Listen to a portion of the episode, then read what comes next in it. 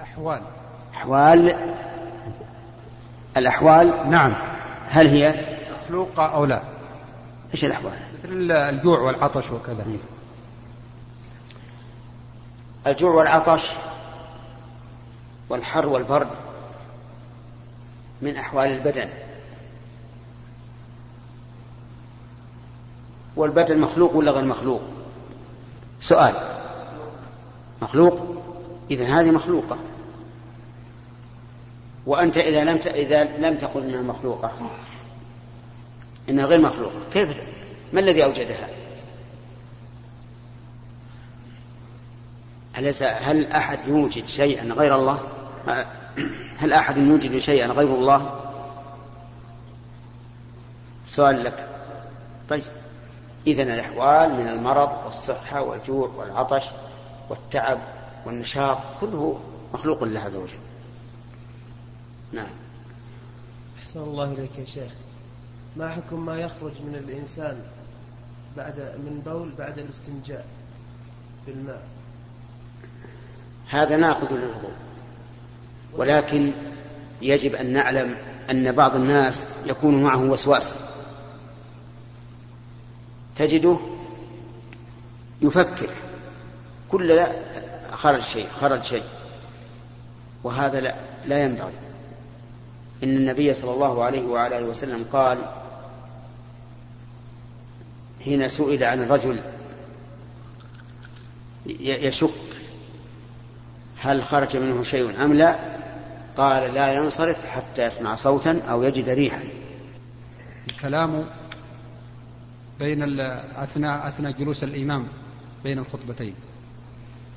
أيضا الكلام بين الخطبتين لا بأس به ما لم يكن كثيرا. يلهي من حوله وتشتغل قلوبهم بالنظر إليه فهذا يمنع منه. من الأول؟ فضيلة الشيخ ما هي السنن الراتبة؟ أحيانا تقيم الصلاة ولم يتسنن ركعتين قبل الصلاة وهي من السنن الراتبة. السنن الراتبة 12 ركعة. أربع أربع قبل الظهر وركعتان بعدها وركعتان بعد المغرب وركعتان بعد العشاء وركعتان قبل الفجر.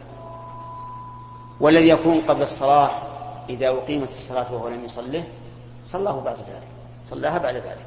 أربعا بعد الصلاة. فلو فرضنا أنه أقيمت الصلاة قبل أن يدخل في, في النهي هو صلى مع الجماعة.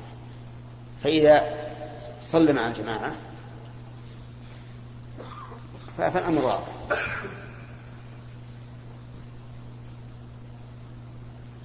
وأما إذا قيمت الصلاة وأنت في الركعة الثانية فكمل ولا كمل على وجه التخفيف ولا ولا بأس. كم باقي؟ لكن يصلي ركعتين بعد الصلاة.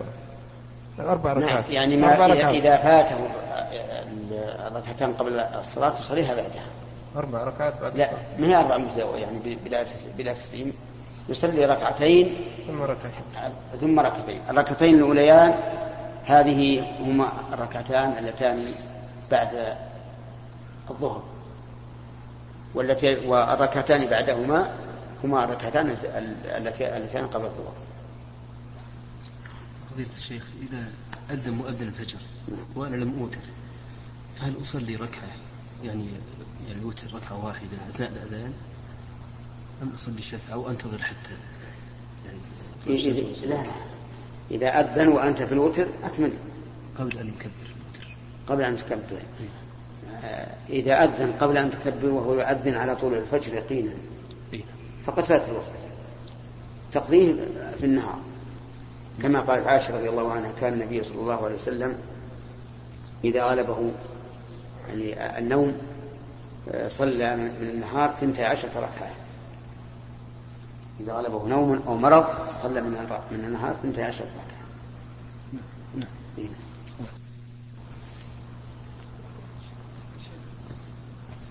نعم يلا سعد بالنسبة استدركت المذهب يقول إن آه، الصبي لا لا يكون إماما للبالغ الصبي لا يكون نعم. لأن الصبي صلاته نفل نعم والبالغ صلاة فرض. نعم. فلا ينبغي, فلا ينبغي أن يصلي فيكون البالغ أدنى من مرتبة النفل. وهذا لا يصح. نعم. واستدلتم في أحد أيضا في تعليل في بالنسبة للصلاة من به سلس البول. قال من به صلاة البول. أن المذهب يقول لا أيضا تأخذ من خذ واحد لا. على أساس في دليل أنت ركزت خذ واحد برا إيه لا ما هي موسى ليست مسألة نفسها مم. السؤال. هذا طيب. أنتم استد... استدلتم أيضا في من به سلس البول. أقول المذهب يقول أنه لا لا يصلي من به سلس البول لا يؤم من كان لا لا يكون صحيح. لا إمام. على على الذي ليس به سلف ليس ليس به سلس البول. وتستدلتم أن تعليل أن هذا لو كان رجل متيمم أو متوضي فإن المتيمم يؤم المتوضي فهل نقول الآن في هذا التعليل أيضا أن من أن صلاة الصبي على صلاة الصبي من تصح على تصح تصح وهو يعني ردا على هذا على هذا التعليل تصح أيضا الصلاة خلف الصبي بارك الله فيك. فيها حديث صحيح في صحيح البخاري. أعم. أن عمرو بن سلمة أما قومه وهو ابن ست أو سبع سنين. وما جاء به النص نأخذه. لا. فلا يحتاج إلى قياس. نعم. وأما صلاة المتنفل بالمفترض كرجل بالغ يصلي الراتب فجاء رجل آخر فصلى وراءه فكذلك أيضا. نقول تصح. أنا أريد الدليل التعليل تعللتموه بأن سلس البول. بالنش التعليل اللي عللته في أن من به سلس البول. نعم. أن المتوضي والمتيمم نعم. فأن نأخذ أيضا هذا التعليل ردا على الذي يقول مذهب الصبي والبالغ. نقول أيضا هذا مثلا داني آه، المتيمم أدنى منه والمتوضي آه، يصل آه، أفضل المتوضي يؤم أقول أن المتيمم أدنى من المتوضي. طيب. نقول له هذا التعليل أيضا ردا على المسألة. نقول يجوز أن يجوز أن يعتم المت- المتوضي بالمتيمم يعني أن يكون المتيمم إماما للمتوضي. أنا فاهم يا شيخ.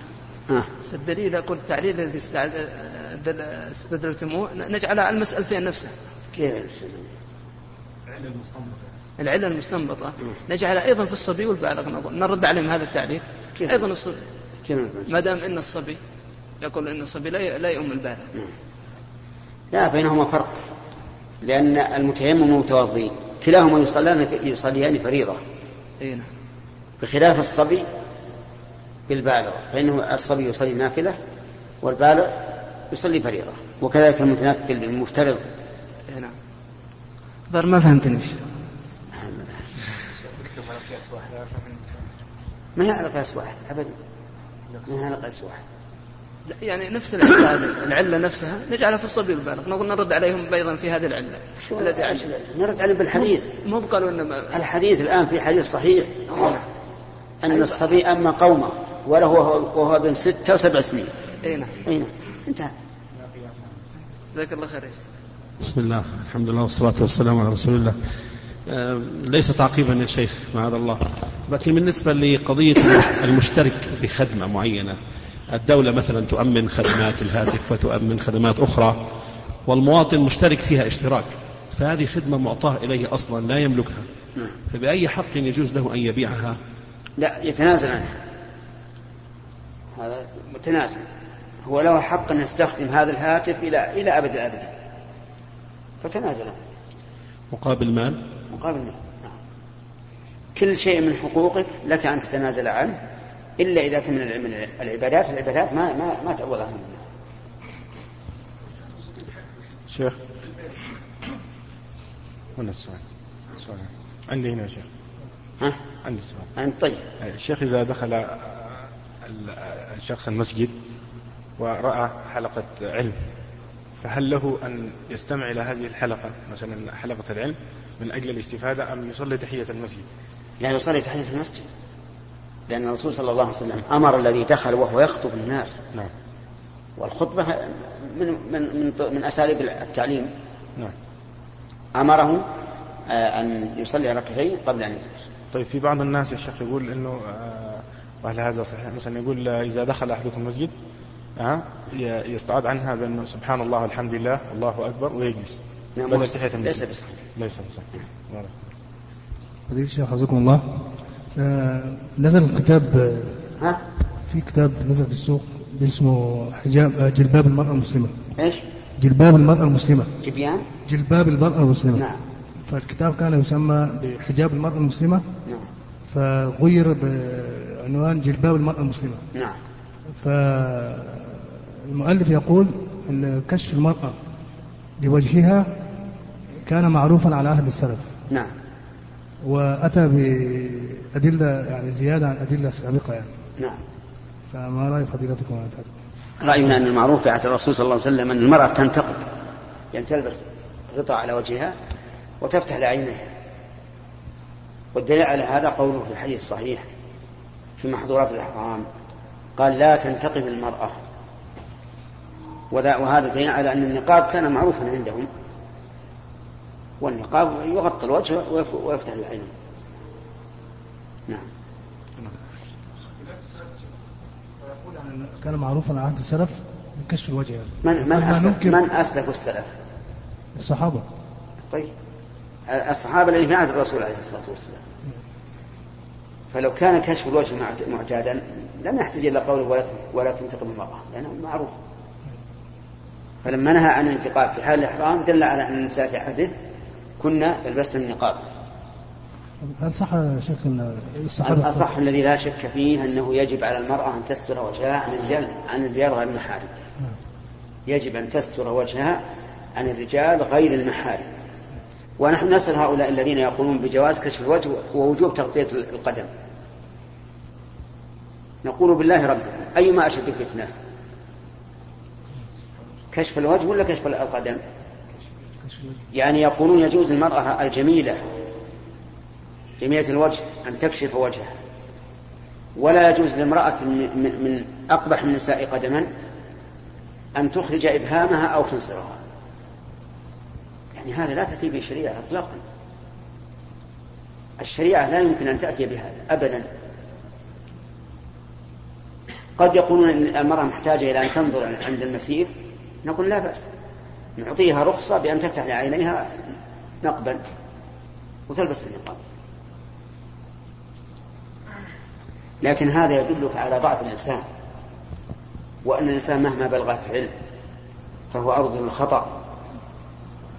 لا في لا في الأمور الفقهية ولا في الأمور الحديثية حتى لو كان من أعلم الناس بالحديث فإنك تجد عليه أخطاء كثيرة في تصحيح الضعيف أو تضعيف الصحيح. فلا تعتبر الرجل إذا بلغ منزلة كبيرة في العلم في علم الحديث أو علم الفقه لا تعتقد أنه معصوم وأنه لا يقول إلا إلا إلا الحق والصواب. وهذه لا شك أنها زلة ممن تشير إليه صاحب الكتاب هذا زلة نسأل الله أن يعفو عنه بها. كما أن هناك زلات أخرى للعلماء الآخرين وله أيضا والإنسان إذا علم صدق النية من العالم وأنه لا يمكن أن يتعمد مخالفة الصواب فإنه يسأل الله له العفو عما أخطأ فيه والله عز وجل لا يؤاخذ الإنسان إذا إذا تأول وأخطأ. لقول الرسول عليه الصلاة والسلام إذا حكم الحاكم فاجتهد فأخطأ فله أجر وإن أصاب فله أجران. نعم. هل صح أحد الصحابة بي- بيقال بالجواز عن الكشف وجه. ولو قال. أي. لو قاله ألف صحابة. صحابة مئة وعشرين ألف. أي. شيخ إذا كان الإنسان صائم قضاء رمضان إيش؟ إذا كان الإنسان صائم قضاء رمضان فهل يجوز له أن يفطر إذا شاء؟ هل؟ فهل يجوز له أن يفطر إذا شاء؟ لا. إذا شرع الإنسان في صيام شيء في صيام واجب سواء قضى رمضان أو كفارة يمين أو نذر. فإنه لا يجوز له أن يخرج منه إلا لضرورة. أما النفل فلا بأس. أن الإنسان يفطر في أثناء النهار بلا عذر. وإن, وإن أفطر بما فيه كفارة في رمضان في قضاء رمضان. فإنه لا لا لا يلزم الكفارة. الكفارة لا تجب إلا على من جامع في نهار رمضان وهو صائم وهو يجب عليه الصوم أيضا. فإن جامع وهو مفطر لعذر كالمريض والمسافر فلا حرج عليه ولا إثم. إذا كانت زوجته معذورة مثله. نعم. طيب ماذا يلزم من عمل هذا في القضاء؟ قلت لك يلزم يجب عليه أن يتوب إلى الله ويستغفره لأنه فعل محرما وعليه أن يقضي هذا اليوم الذي أفسده. نعم. تفضل. أقول وجد في هذه الأيام يا شيخ بعض المنشورات التي لا تخدم يعني المصلحة. وقد بلغنا عنكم يا شيخ حفظكم الله يعني الفتوى بحرمة تداول مثل هذه الأشياء. نعم. وأنا والله يعني لم يعني أقف على هذه الفتوى. أرجو يعني أخذها من الأخ موسى. أرجو الكلام حول هذا الأمر يا شيخ. تكلمنا بها من قبل. قلنا هذه المنشورات التي تنشر وفيها سب للحكومة. بعضه كذب وبعضه صحيح. تداولها حرام ومن كبائر الذنوب. والذي والذي يتداولها لا شك أنه آثم لأنها أدنى ما فيها أنها غيبة. وقد قال الله تعالى ولا يغتب بعضكم بعضا أن يحب أحدكم أن يأكل لحم أخيه ميتا فكرهتموه. وقد نص الإمام أحمد رحمه الله على أن الغيبة من كبائر الذنوب. فإن, فإن انضاف إلى ذلك أنها كذب صارت بهتانا غيبة وبهتانا. هذا في غيبة عامة الناس رجل الشارع. كيف بغيبة ولي الأمر؟ أو, أو العالم. يكون هذا أشد وأعظم. لأن لأن ولاة الأمور إذا اغتيبوا هبط قدرهم في أعين الناس وحصلت فوضى. وصارت أوامرهم مكروهة عند الناس ولو كان فيها خير. وحرص الناس على أن يتتبعوا عوراتهم. ويدلك على أن أنه يقصد بهذه المنشورات يقصد بها الشر والله أعلم بالنيات أنه لا يذكر إلى جانب هذه الأخطاء ما كان من الصواب. الحكومة لها الحمد لله يعني أشياء كثيرة صواب. وخير ومنفعة للمسلمين فعلى الأقل إذا كان الإنسان منصف يعني لو فرض الإنسان سئل ما تقول في الحكومة؟ إذا كان مسلما يجب أن يذكر السيئات والحسنات. هذا إذا سئل وألجئ. أما أن يأتي إنسان ينشر مساوئ الحكومة وبصفة واسعة فلا شك أن أن عليه من الإثم ما يستحقه. ولا شك أن الذين يعينونه بنشر هذه المنشورات عليهم من الإثم ما يستحقونه. لهذا نحن نحذر من تداول هذه المنشورات ومن نشرها ونرى أن الفاعل أن الذي يفعل ذلك قد تلبس بكبيرة من كبائر الذنوب والعياذ بالله. وكبائر الذنوب لا تكفرها الصلاة ولا الصدقة لأن لأن النبي عليه الصلاة والسلام لما قال الصلوات الخمس والجمعة إلى الجمعة ورمضان إلى رمضان مكفرات لما بينهن؟ قال ما اجتنبت الكبائر. وقال ما لم تغش الكبائر. وهذه كبائر. كبيرة من كبائر الذنوب. أنت الآن لو لو أن أحدا كتب من عن مساوئك ونشرها بين الناس ماذا تقول فيها؟ غيبة ولا ولا؟ غيبة وعدوان عليك. لماذا تكون غيبة وعدوانا على واحد من الناس يمشي في الشارع حتى لو هبط قدره ونقص قدره ما ما ما ضر؟ إلا نفسه فقط.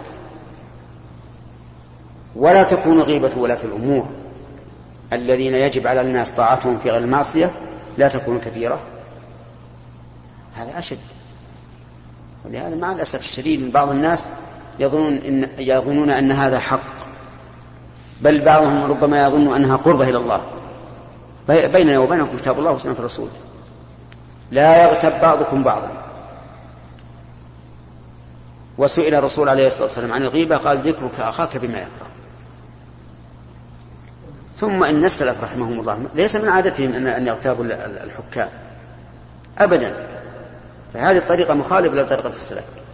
السلف من كان منهم يريد أن يتكلم على السلطان تكلم عليه أمامه حتى لا تكون غيبة وحتى يستطيع هذا الإمام أن يدافع عن نفسه إن كان محقا أو أن يتراجع إذا كان مبطلا. أما من وراء الجدر ثم أيضا تلفق أشياء غير صحيحة كذب. ما الذي يجوز هذا؟ والقرآن والسنة بين أيدينا والحمد لله والرجوع إليهما واجب نعم وعلى كل حال فيه كلمات من قبلهن نعم شيخ حفظك الله. ورد في الحديث عن النبي صلى الله عليه وسلم قال إذا فسد أهل الشام فلا خير فيكم. ما توجيه الحديث لا أعرف هذا الحديث ولا أعرف معناه أيضا أيها الأحبة والأخ موسى يشير إلى يسعدنا أن نكمل ما تبقى من هذا الشريط. اللقاء قد انتهى وإلى لقاء آخر. نعم. هل يجوز للمرأة أن تغطي وجهها في الصلاة بسبب أو بغير سبب؟ أما إذا كان حولها رجال فيجب أن تغطي وجهها.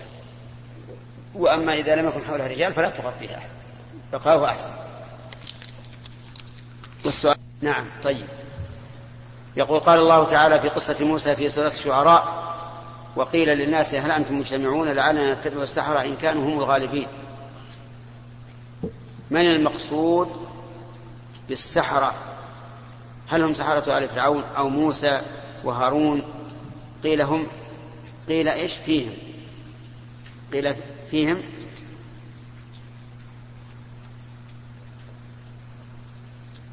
إيش؟ ها؟ وما هو في نظركم هو أحسن التفاسير الذي لا شك فيه عندي أن المراد سحرة آل فرعون. وهذا بالنسبة لطعام الكتاب إذا أتانا خبر ثقة أنهم لا يذك لا يذكون على الطريقة الإسلامية وخبر من وخبر من ثقة آخر أنهم يذبحون بها قبل نعم يذبحون بها. فهل نغلب جانب الحظر ولا نأكلها. وجزاكم الله خيرا. نغلب الأصل. الأصل الحل حتى يقوم الدليل على أن هذه الذبيحة بعينها ذبحوها على غير الطريقة الإسلامية.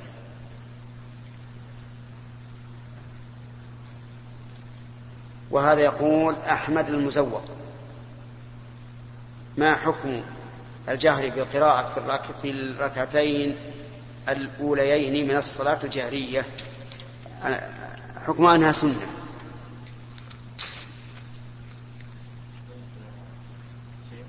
نعم. نعم. نعم. نعم. نعم. قوله صلوا كما رأيتم يصلي. نعم. لأن هذا صفة في في في قول أو في فعل. أما ذاك قول مستقل. هذا الفرق.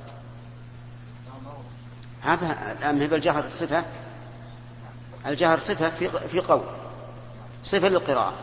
وهذه قول مستقل يعني التكبير قول مستقل.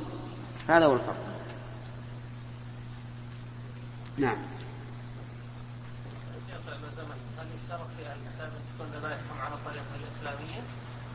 هذه فيها وجهان لأهل العلم. وجزاك الله خيرا على هذا السؤال. لأن بعض الناس يتشددون في طعام أهل الكتاب تشددا عظيما. بعض العلماء يقول أهل الكتاب ما عدوه طعاما فهو طعام ولو ذبحوه بشق البطن وإن لم ينهر الدم ولو اغتالوه اغتيالا. يعني خنقوه. ما داموا يعتقدون هذا طعاما لهم فالله يقول طعام الذين أوتوا الكتاب حل لكم فأضاف الطعام إليهم. فما اعتقدوه طعاما حلالا فهو حل لكم. وهذا أحد الوجهين في مذهب الإمام مالك رحمه الله. ولا بد يكون خلاف آخر. والقول الثاني أنه لا بد أن يكون الفعل على وفق الشرع. لعموم قوله صلى الله عليه وعلى آله وسلم ما أنهر الدم وذكر اسم الله عليه فكل. ولأنه نهى عن شريطة الشيطان. وهي التي تذبح ولا تفرى أوجاجها. نعم. لكن الذي أرى أنه لا بد من, من أن ينهر الدم. لابد أن ينهر الدم على الوجه المشروع المشروع. نعم.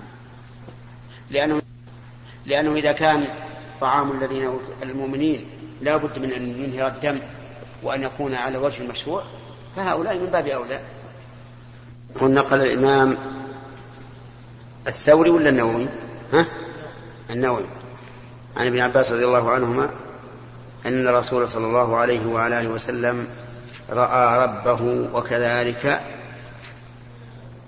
إيش؟ أن أنس قال إن محمد صلى الله عليه وسلم. ثم قال الراجح عند أكثر العلماء أن الرسول صلى الله عليه وسلم رأى ربه في ليلة الإسراء. لحديث ابن عباس وغيره فما هو توجيهكم لهذا القول؟ الواجب يا أخ والكلام للجميع إذا صح عن رسول الله صلى الله عليه وسلم شيء فلا تعدل به قول أحد. الحين هو يقول عن نفسه لما سئل هل رأيت ربك؟ قال لا. قال نور أن أراه. وقال رأيت نورا. ويقول شيخ الإسلام ابن تيمية أن ابن عباس لم يقل إنه رأى ربه بعينه بل قال رأى ربه ويحتمل أنه رآه بفؤاده لا بعينه. يقول ولم يرد عن ابن عباس ولا غيره أنه صرح بأن الله بأن النبي صلى الله عليه وسلم رأى ربه بعينه. لا هذا غلط هذا. هذا غلط. ما هو بالجمهور وش عن الجمهور. ثم علينا لو لو لو لو, لو تجتمع ما بأقطارها وصاحب الشأن يقول رأيت نورا أو نورا أن أراه. طيب هذا يقول خالد العفيفي يقول لو أن رجلا وضع برادة ماء في غير مكة وكان الماء ماء زمزم وكتب عليها ممنوع الغسل والوضوء منها فما حكم الوضوء منها؟ الظاهر إنه يحرم أن يتوضأ أحد منها. ونص على هذا الفقهاء قالوا لو سبل ماء للشرب لم يجز الوضوء به. وتعرف اللي في غير مكة من زمزم معناه أنه يأتي لها بالماء يصبه فيها صبا. يعني مهب على شيء من شارع. وهذا يقول أم عبد الله لدي بنت سوف تدخل المتوسطة بإذن الله تعالى. هذا العام. أبوها يريد أن يدخلها للتحفيظ في هذه الإجازة وأنا أريد أن تتعلم الإنجليزي حيث سيكون جديدا عليها علما أنها في وقت الدراسة كانت منتظمة في التحفيظ. رأينا تقول نريد رأيكم رأينا أن تدخل في التحفيظ. ولا يمكن أن يطلب المفاضلة بين الثرى والثريا. فأدخلها التحفيظ. يقول الرجل دخل المسجد ثم صلى ركعة واحدة بنية الوتر فهل تجزئه عن ركعتي تحية المسجد؟ الظاهر والله أعلم أنها تجزئه وأن قوله عليه الصلاة والسلام فلا يجلس حتى يصلي ركعتين. المراد حتى يصلي صلاة لكن لما كان لا يتطوع الإنسان إلا بركعتين ما عدا الوتر والوتر حالة نادرة فتحمل على العموم. فإذا صلى الوتر واحدة كفى.